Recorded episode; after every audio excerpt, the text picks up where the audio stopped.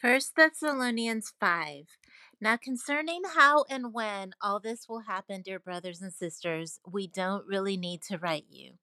For you know quite well that the day of the Lord's return will come unexpectedly, like a thief in the night. When people are saying everything's peaceful and secure, then disaster will fall on them, and suddenly, as a pregnant woman's labor pains begin, and there will be no escape. But you aren't in the dark about these things, dear brothers and sisters, and you won't be surprised when the day of the Lord comes like a thief. For you are all children of the light and of the day. We don't belong to darkness and night. So be on your guard, not asleep like the others. Stay alert and be clear headed. Night is the time when people sleep and drunkards get drunk. But let us who live in the light be clear headed, protected by the armor of faith, hearted love because of their work. Live peacefully with each other. Brothers and sisters, we urge you to warn those who are lazy, encourage those who are timid, take tender care of those who are weak. Be patient with everyone. See that no one pays back evil for evil, but always try to do good to each other and to all people. Always be joyful. Never stop praying. Be thankful in all circumstances, for this is God's will for you who belong to Christ Jesus. Do not stifle the Holy Spirit. Do not scoff at prophecies, but test everything that is said. Hold on to what is good. Stay away from every kind of evil. Now may the God of peace make you holy in every way, and may your whole spirit, soul, and body be kept blameless until our Lord Jesus Christ comes again. God will make this happen, for he who calls you is faithful. Dear brothers and sisters, pray for us. Greet all brothers and sisters with a sacred kiss. I command you in the name of the Lord to read this letter to all brothers and sisters.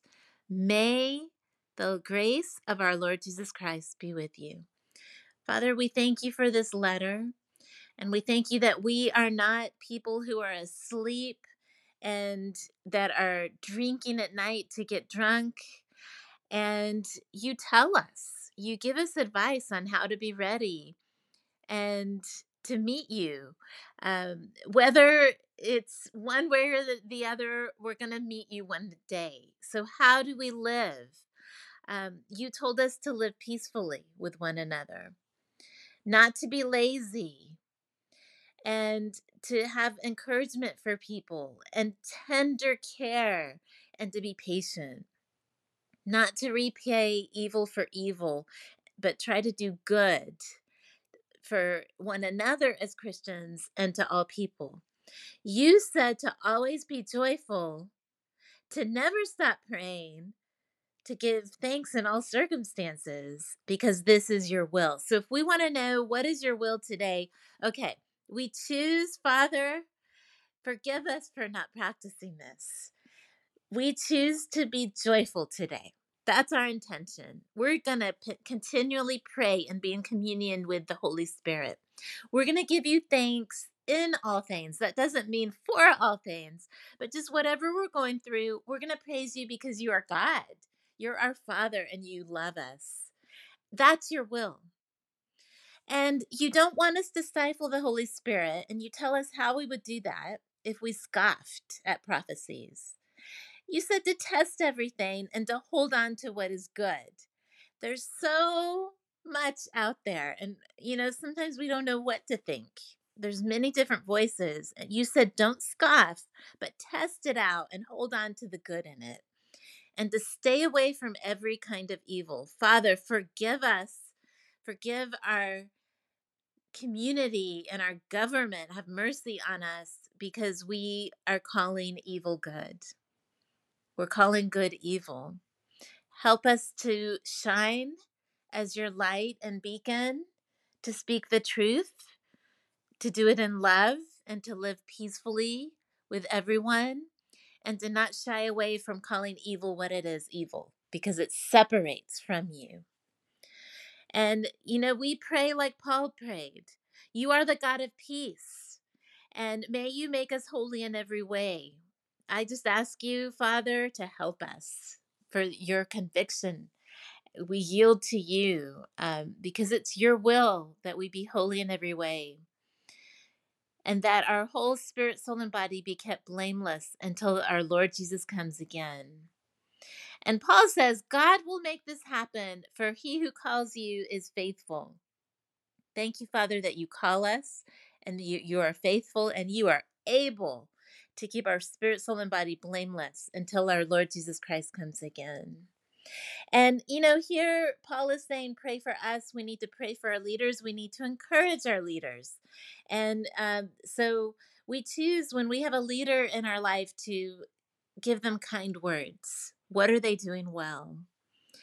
Um, and we just thank you and we praise you for your holy written word that instructs us how to live, that helps us make adjustments to turn from things that we're doing.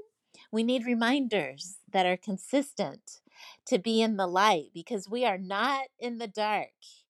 And nothing will surprise us because you tell us about it beforehand. We do not belong to darkness. And you said, be on your guard. So today, Father, we are on our guard. We're not going to be caught in the night where people sleep and drinkers get drunk. But we live in the light today, Father. We are clear headed. We are protected by the armor of faith and love. So we we have a sound mind and we believe you and we choose to love you, love ourselves, love others. And we wear our helmet as the confidence of our salvation. So we don't throw it off and say, I'm going to go here and there and do this and that, however I want. We are mindful of how we're walking before you and walking with you. And you chose to save us and not to pour your anger on us. And for us to live with you forever. And so we thank you that you save us from the wrath, that we will not experience the wrath. You told us there's going to be tribulation. You told us things were going to happen. And in the midst of it, to thank you because you've overcome the world and you are the God of peace. And you can keep us in peace if we look to you for that. Or we can have walk in our anxieties and dwell in them. You don't condemn us because we get afraid or feel anxious or have emotions. But in that, we feel it and we bring them to you and we talk to you about it. And we choose to praise you. We choose to commune with you. And we, we need you. We need to do things your way because we're so distracted. We're distracted by technology, we're distracted by the stress of life, and we're trying to get our needs met. We're trying to make things happen. Help us to be responsible, to do what we need to do, and to let go of the rest and let you be our provider. Everything comes from you, and we acknowledge that. Everything good comes from you. You are the Father of lights. You are the God of peace. You are holy and you are love. And we thank you that you are with us today. You want the best for us. And may we turn from wickedness. May we be purified. We thank you for the blood of Jesus, that we are washed in your blood and we are made white as snow. As many times as we come before you and say, Forgive me, oh God, I need help, you are there. Help us. Help us to turn and to turn to you and to do things your way. Thank you for your holy written word, for your manual on how to live. That's also the power. So may we meditate on your word day and night, that we may observe to do what's written therein. You came up with the word meditate. It means to think about, to talk about, to mutter over and over. We're reminding ourselves of your word. And when we do that, that's the ability through the Holy Spirit to actually obey. It's when our thoughts align with our words and then our actions. We begin with our thoughts to think about, to mutter over and over, to express, to sing your word, to surround ourselves with those who do the same. And we just thank you that we are surrounded by a great cloud of witnesses and they are heavenly. And we just thank you that we have cheerleaders to make good decisions for you today. And we thank you and we praise you and we love you, Father, and we forgive. We forgive those who are harmed have harmed us.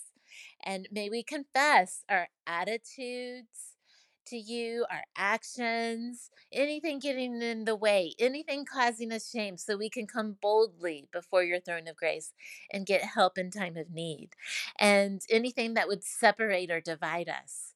And we come before you and thank you that y- because we forgive and we ask you to forgive us, you do. And we're, you answer our prayers. We just thank you for answers to our prayers, and we believe in Jesus' name.